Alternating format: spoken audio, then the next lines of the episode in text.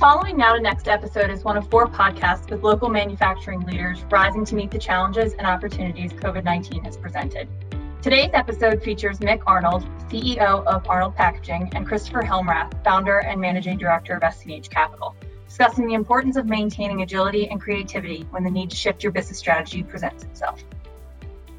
Manufacturing in the mid Atlantic today is not going to be the same manufacturing environment that we're going to see in the years to come. COVID and the pandemic have changed the way that operators and entrepreneurs in the Mid Atlantic are going to operate, and specifically how manufacturers are going to operate. Today we have Mick Arnold of Arnold Packaging with us, who's going to give us some of his insights and take us through some of the history of their company, how they've evolved to the customer's needs, and how they're probably going to evolve as we go into the future based on the changes we have. So, Mick, thanks for joining us today. Yeah, thank you for having me.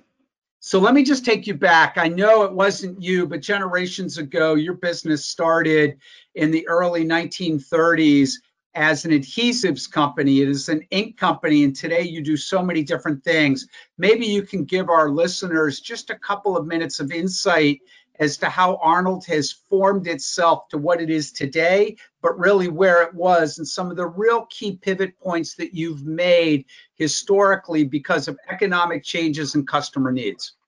Yeah, sure. So uh, 1933, four generations ago, I'm fourth generation. So it was started by my great grandfather at the base of the Bromo Seltzer Tower on Lombard Street. So you're right on.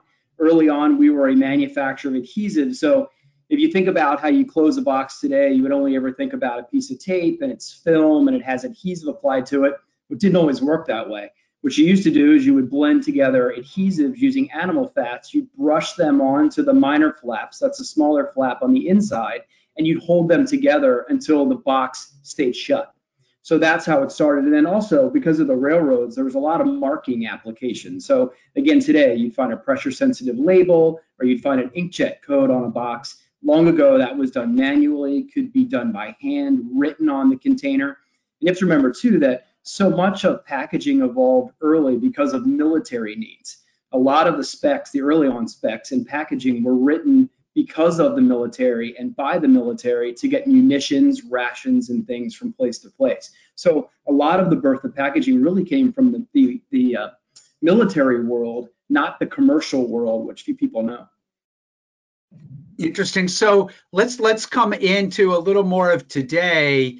Just even in the last five or 10 years, you've gone from not just how do I package something for a customer so it can be shipped, but you really started to think about what are the needs of the customer and what can I deliver to them to help them with that, whether that be the security of the product, whether that be helping them deal with labor issues and labor costs and how automation and data could make them smarter. Talk a little bit about how in that time that you've run the company, you helped to transform some of the newer things that happened pre-COVID that were really leading edge in this community. Yeah, so you know, it's the mandate of, of every company to be profitable, right? So we peeled it all the way back and thought, what can we do to help our customers be more profitable? And for the longest time, we stopped short in talking about things like cost reduction, but never really uh, made the link or the connection to profitability. So we peeled it all the way back and said, all right, what tools do we have in our toolbox that we can use to make our customers more profitable, and how can we do it in a very quantitative way? Something that we can we can perform an analysis of sorts and uh, deliver data to the customer that says, we looked at these different areas of your business and we've identified ways that we think we can make you more profitable. And I'll, and I'll also tell you, it's never been a more exciting time to be in packaging. E-commerce has changed the landscape significantly. Um, you have transportation pressures like we've never had before. You have a shortage of drivers, uh, so transportation costs are going up. You have a labor situation until just a month ago that was almost um, historic in nature at 3.7% unemployment. So if you look at all of the pressures that were going on for our customers, whether they be manufacturers, which of our 1,100 purchasing customers, 400 of them make something. Uh, about 600 of them distribute something. So we've got a really diverse and wide-ranging group of customers, small and large, that have a lot of different challenges. So we wanted to be able to break it down and, and look at the different parts that affected their packaging and their operation. So number one is damage. Um, few people know this, but the, the most way to make your company more sustainable is to eliminate damage. So everybody wants to talk about sustainability as it relates to recyclability, reusability, um, and things along those lines. But really the number one way, and especially in the e-commerce world, is to eliminate damage. So if you think about all the things that go into reshipping a product because it was broken, the broken one goes into the landfill generally. You've got to reship, reprocess. You have the transportation, the supply chains in and around that are that are um, that are supporting that activity. The number one way to reduce or, or to be more sustainable is damage. So we focus there. We focus on freight. We focus on labor.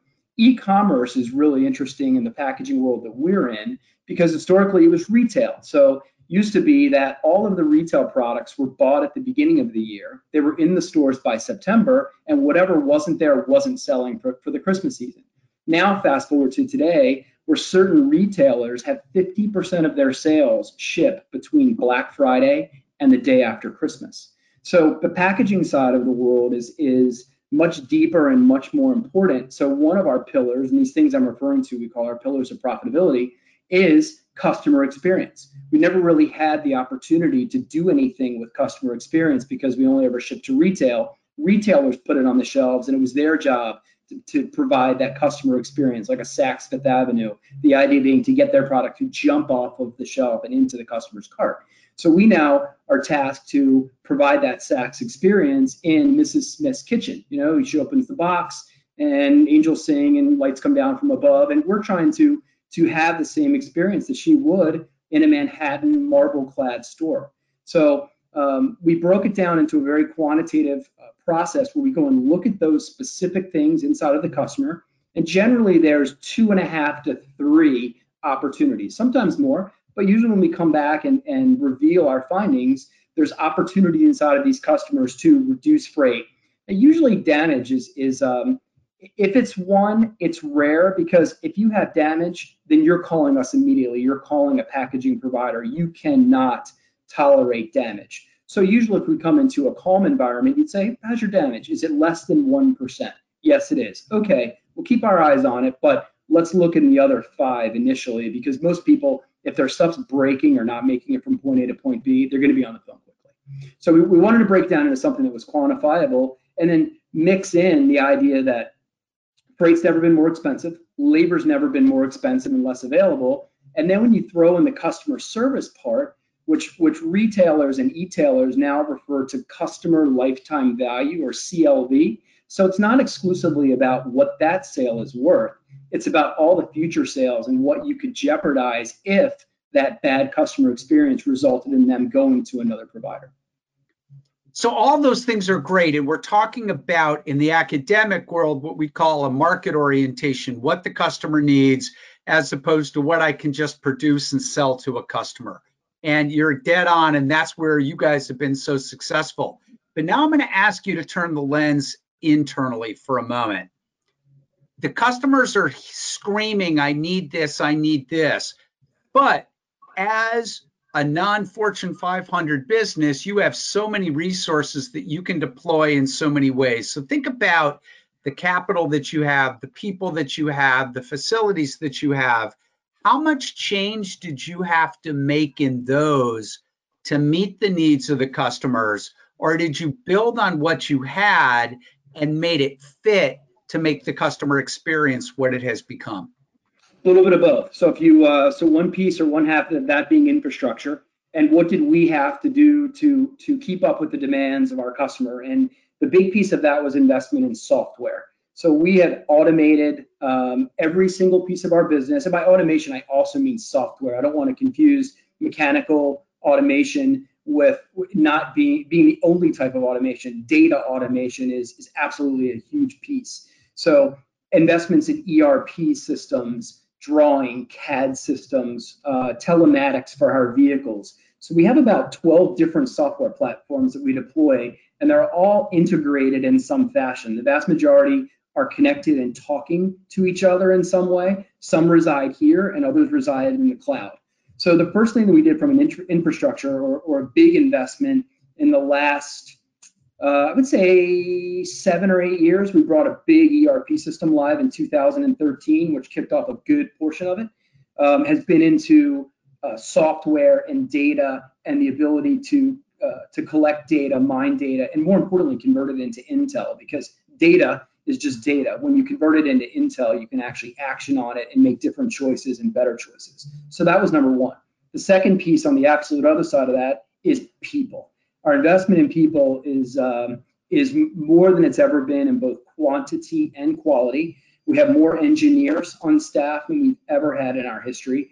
And we create a lot of intellectual property, which is something that we didn't do when I first got here when I was a kid.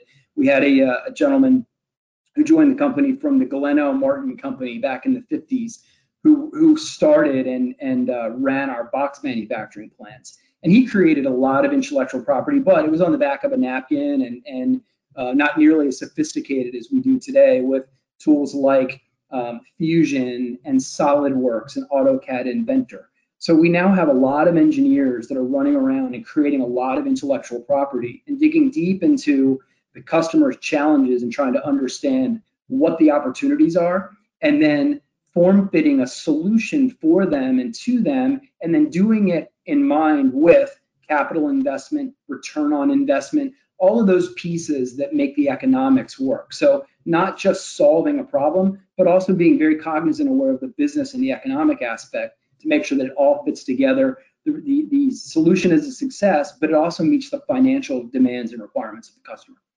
So let's go back. If it was your great grandfather, he had employees that knew how to take animal fat, spread it on cardboard, adhere it, and make it happen. And they were probably the best workers at that time that he could probably hire. And today you now have people dealing in bits and bytes and AI and how do we think about the engineering problems that customers have. How common has that been in your development of your employee base to be pivotal, to be flexible, and how important is that in the way you run your business today that has allowed you to go down Main Street at one point, but be able to veer to Elm Street when you need to? It's critical. Um, so, you know, the, the, I am fortunate. I get to talk in a, a, lot of different forums, and one of the biggest questions I get is, you know, what gets you out of bed? Is it cardboard boxes? No, it's not cardboard boxes by any stretch. Um, it's innovation. So I am completely driven by innovation, and that comes from curiosity. So a lot of the people that are around here that we're looking for and we look to hire are driven by exactly the same thing. They're driven by curiosity. So take that and then mix that with a very high level of commitment and a very high level of coachability and figure it out factor and you have a lot of the people that are running around here now so i mean we have to pivot a lot i mean there's a lot of different opportunities that we get um, some are things that are very attractive that that look like demand that another part of the industry or someone's not serving or servicing which is a huge space for us because we're so agile um, and then our other pressures that that uh, are squeezing our margins or squeezing our profitability could put us in jeopardy of extinction, and we end up having to pivot in that way too. Um, so everyone around here has innate curiosity. That's one of our, our key hiring factors, and a very high level of commitment. And the commitment is important because you know one of our favorite sayings or, or uh, our, our favorite uh, formulas is E equals R times C, and what it stands for is efficiency equals right times commitment. And it's just a simple way of saying that as long as you're committed, you don't have to be right all of the time. And it gives you that ability to pivot at high speeds and still be successful, even though you might have missed a little bit. So let's go back just a little bit, and then I'm going to bring you to today. When you went to the automation side of the business several years ago, vastly different than how the business started. How involved were the employees in those decisions and helping to roll that out? Or how much of it was top coming to down and having to find different people to put on the bus to make that happen? That was uh i think they probably all thought i was a little bit insane on that one. And there's been some moments in our history in that regard where it was a, enough outside of our core business or enough outside of our lane that not everybody quite saw it early we've always been involved in the automation side, but at the end of the line. So if you think about setting up a box, putting the material inside, closing it. So we've always had some automation capabilities, but not nearly as significant as they are now. So as, as historically, we've been working on the end of the line our customer would say, hey, you're pretty pretty good back there. Can you come upstream, assemble, do different things that are upstream in the process, and can you get involved? And for the longest time, the answer was no, that's not us. That's an authorized systems integrator, an integrator of some kind. And then three years ago, or coming into three years ago, as labor started to get tighter and tighter, our customers started to ask us the questions more frequently. And we had partners that we used in and around the area, and I noticed that they became less less responsive. Lead times were going out significantly, and there was all of a sudden this void in the market that I identified where there was a tremendous and, and growing demand, but there was not any growing supply. And that's for a couple reasons. Um, that business, the automation business, is incredibly risky. Um, you buy expensive machinery, you bring on engineers, you make massive investments, and then on the backside of that, there's a massive selling cycle and a very long selling cycle. So you have to fund the innovation for a very long period of time before you see the fruits in closing orders and, and developing applications. So uh, in that regard, while we had a lot of talent, it wasn't the exact same talent as the mechanical engineers and electrical engineers who were really inventors at their core. I mean, uh, curious and innovators, crazy in a crazy way. I mean, our mechanicals are, are, inventors. If you look at a lot of the applications that we work on, they are one-off customs. They are solving a very specific problem in a very specific application. So back to your original question, I'm not sure everybody saw the vision quite the way that I did, and I did have to go outside. The uh, the vast majority of the members of our automation team are external. They were brought in from the outside. We have one or two that came in and, and were a great fit there because we also do our service and repair there.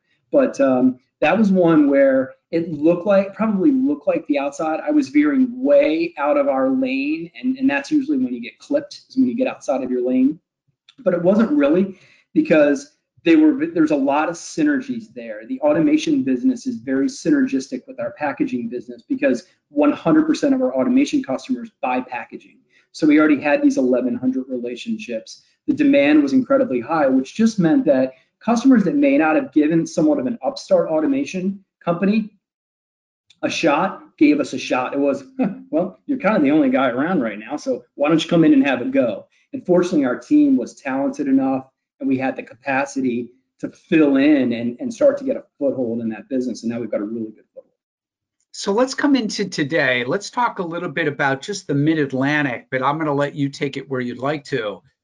We're known in our economy for, of course, the federal government, higher education, healthcare, but we're really not a manufacturing environment relative to some of the areas of the country if we look at what's happened here in the last eight to 10 weeks, what we've realized quickly is that so many of the things that we now see as critical weren't produced here. And now we have supply chain interruption, demand increase, and supply. Oops, where is it? Sure. You've made a couple of pivots in your business in the last eight weeks that probably people a year ago would have said you were crazy if you said, hey, we're going to go into making masks. Talk a little bit about what you saw happening in the market and how you pivoted and were able to pivot to try to meet an emergent demand that wasn't going to wait six months for you to develop it. Yeah, so interesting story. We have a team in California right now. So two things about uh, about innovating and and being what would be considered again outside of your space at a very opportune time. We have a team in California right now that is helping to bring an Adidas distribution center live. Brand new, first project like this we've ever run in our history. But we put together uh, a team of about 27 people, and they are um, helping with the robotic deployment of a new system.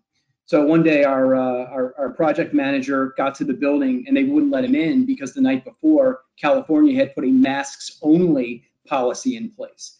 So again, like the rest of us, pretty scrappy, uh, high figured out factor, contacted one of his friends that had a uniform manufacturing business in LA and drove over and they and picked up masks that they had switched over to and were making. So Fast forward, we're talking, and I thought, well, that's interesting. Boy, I wonder if this mask thing seems like it could be real. So we uh, got in contact with that manufacturer, started manufacturing masks, bringing them across the country, and did it in a, a little bit different way than we might have historically. So you have Arnold Packaging. Uh, my fiance owns her own business, which is called Tegler Construction and Supply, and we have a business that we own together. So we wanted to be able to leverage both markets at the same time, but didn't want to take on unnecessary risk. So instead, what we did was we marketed it through social, we marketed it through email blasts, put a tremendous number of, of, uh, of contacts out through all of our channels. I think between the two of us, we have 12,000 contacts on LinkedIn. So marketed it directly that way at incredibly high speeds uh, and was able to get demand generated very, very quickly. Um, along the way, we also then started sourcing from a company that's now in New Jersey, all of whom had sent away all of their production, right? If you're making a uniform right now, you're not making any uniforms. So they were able to, in the, in the process, to bring back all of their people, all of their sewers, and now they sew somewhere between 2,500 and 4,000 masks for us a week. So completely out of the blue. Um, the other the other natural um, uh, progression too was an infrared thermometer. So one of our big big uh, pieces here is is while we're down. And one, one of my favorite sayings is, know, when armies aren't at war, they train. So the other thing we did in trying to learn new tricks, we found a broker and a forwarder who connected us with a company in China. And this week we'll land a thousand infrared thermometers that we'll distribute to our customers. So for us, it's people that are trying to reopen distribution centers, manufacturing facilities. So we're just trying to be there to help them open, open safely, um, and and keep up with whatever the demands of the government are going to be, so they can get back and get productive as quickly as they can. So now let me take you into the future. So if you were will will agree with me that we as a country are going to look at things that were produced overseas that we're now going to deem to be critical and we're going to need to have them be here. What process are you going to go through thinking about what does Arnold Packaging do to be a leader in the future? Or do you wait to see trends happen and then capitalize on them as they occur?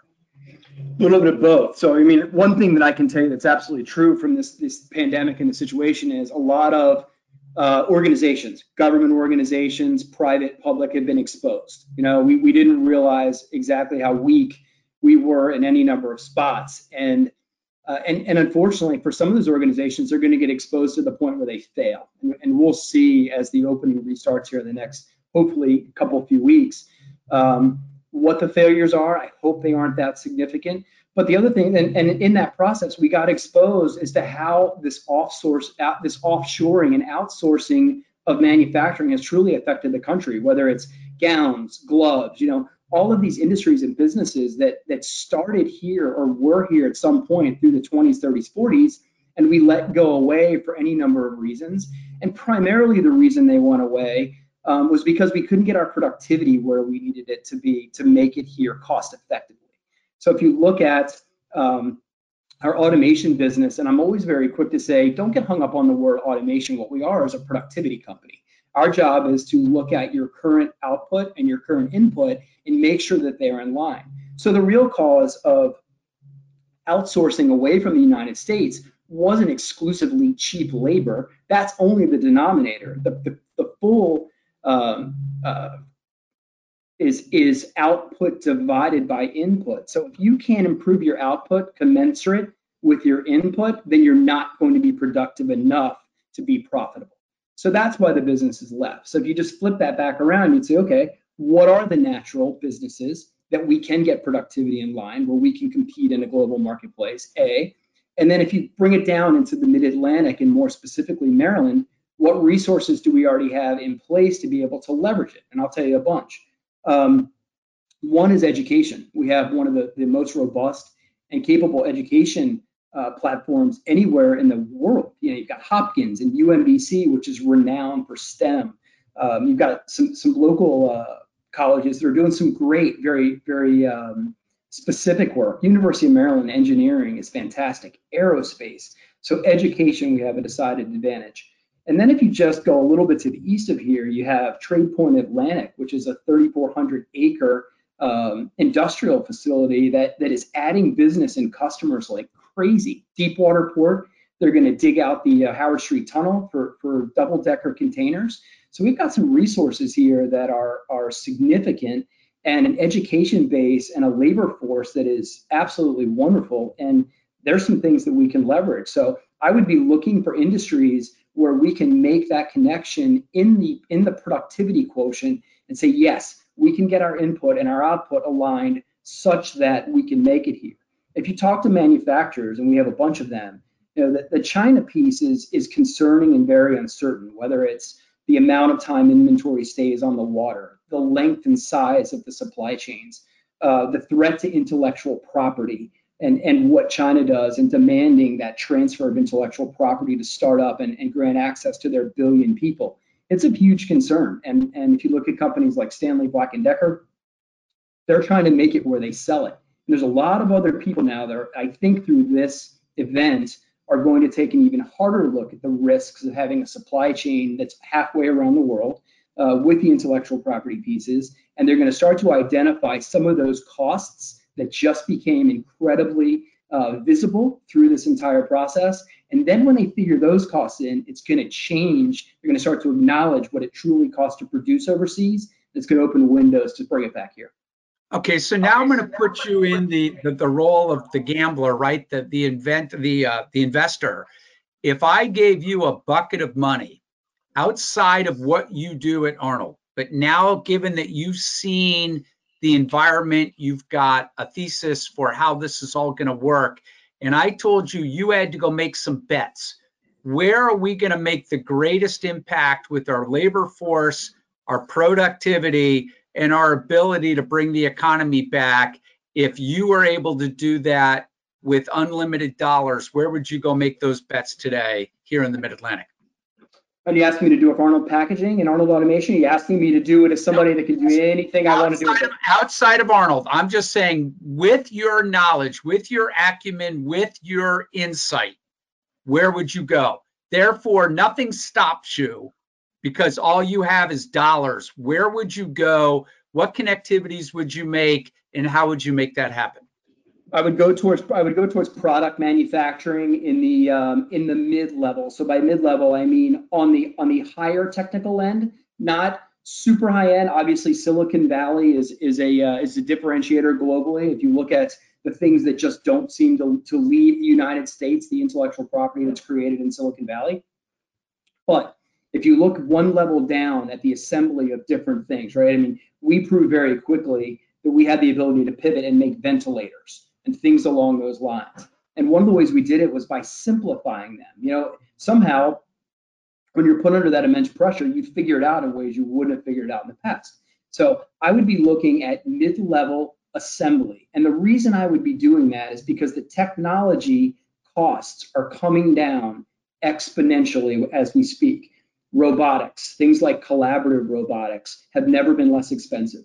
Um, and the beauty of collaborative robotics is you don't have to have all of the safety and, and uh, fences and gates and cages that you did historically. So it's bending the cost curve. The second piece of that is vision and the ability for machines to see and do different processes that they wouldn't have been able to do before, but also do it very cost effectively. So if you take that level or those type of products that are being manufactured and then you can apply to them all of these new innovations in, and when I say automation here, I mean mechanical automation, robotics, vision, AI. There's an opportunity to bring those products back overseas, especially the things that are a little on the larger side. So when you get back into the freight and you look at products that have higher cubic volumes, they are less efficient to move through the supply chains because they're larger and they come in with higher landed costs. So I'd be looking in that middle section there to pick off products that are a little more technical in nature, right? They have to be a little more technical, um, but then also a little towards the larger side, meaning that they have a higher cost of freight per unit, a higher cost to land. And then I would be looking at, at products that you need faster speed to market. The innovation for a lot of companies is slowed down because of how long it takes them to land the products and how long it takes them to pivot on new designs it's hard to change things significantly when you have six weeks, eight weeks, 10 weeks in your supply chain to be able to sell through that inventory and make the next turn. If you look at additive manufacturing, which is just a pretty way of saying 3D printing, that is changing the landscape on how quickly companies can go to market. It used to be that 3D printers were only for 1Z, 2Z prototype. Now you're starting to see from companies like HP and some of these other providers, you have three dimensional printing that is production oriented. You can get 10,000 parts. You're not tooling up thousands and thousands of dollars with injection molders, which means this tool up time and tool down time is much more fast. Rapid prototyping. So those type of that space is really interesting to me and the ability to invent a product that's differentiated, that requires some assembly, but also in an industry in a market that could be subject um, to a lot of, of, uh, of movement or a lot of innovation. So you'd be able to pivot very quickly and still making things and iterating quickly, not wildly iterating, but you'd be able to make tweaks to your product. It's, not like a car, right? Where you wait six years, you make a car, six years later you're going to retool, or eight years later you're going to retool. You could be making really great product enhancements based on real-time feedback. Social media sets, this feedback says, this survey says, right? So you have all of that information coming back real time. If you can combine that with the ability to respond real time, then you've got a great opportunity. So the last piece of that puzzle I'm going to throw to you because you've dealt with it. We're going to have unemployment numbers that we haven't seen since the Great Depression. How difficult will it be in your estimation if your thesis is correct and these investments are made and these businesses are formed to do that, how difficult will it be to bring the employment base that is out of work into the work world? Can they meet that demand that will be needed by these people doing this? Or will it take a longer period of time because automation and where that manufacturing will be will not meet that worker where they sit today based on their acumen? Look, there, there are segments that will be able to deploy quickly, um, and that's either the because they have a skill set um, that, that will be aligned with what the needs are, but there's only, there, there will be a, a decent amount, a decent amount, uh, reasonable amount of reskilling and retraining. The other part of the automation that's today is it's becoming more user friendly and easier. So a lot of the user experiences and user interfaces are, are easier to use now, even though they're incredibly more technical they're also easier to use. So yes, you will have to reskill and you'll have to retrain some people along the way. But at the same time, the tools have never been better. You know, we're talking on video conference. There's some things that have changed as a, a result of the pandemic, like video conferencing, for example. Um, there are certain parts of our business that should have always been video. There should have been things we always had done through video, and they'll stay that way. The same opportunity exists to train, right? We have been training a tremendous amount um, through things like Khan Academy, Simple Google, YouTube. We've studied uh, Six Sigma. We've studied mechanical, industrial, process engineering. Those same tools can then be used to help in that reskilling process so that those same people can be incredibly productive operating machines. It's, it's, a, it, it's a task. There's some doing, but the, the benefits and the payback are going to be exponential. What's the one thing that's going to really stop all this transformation from happening, in your opinion? Is going to take some really smart thinking to overcome it because nothing hard is ever easy. Right. Yeah. What's so it going to be? Yeah, it's in your opinion. Ask me that question again. I'm sorry, I got a little bit of a, there's going to be something that's going to be difficult to overcome in this economy. There's going to be something difficult to make happen. You've seen a lot of things. So, in your opinion, what is that one thing that's going to be really difficult and it's going to take some real creative thinking on behalf of the entire community, be it political, economic, education, et cetera, to come together to overcome that won't appear to be easy on the surface, but is able to be done? Look, I think it's going to take some patience early. I think one of the one of the early uh, pieces, it's going to take some patience, and it's going to take um, high speed evolution, right? I would say not the revolution is tough, but it's going to take evolution that's faster than usual. But but I've never seen an environment where that could happen um, better, faster, more efficient. We already were well on our way right before this particular pandemic event hit. You know, the, the, the economy was moving along at a tremendous pace.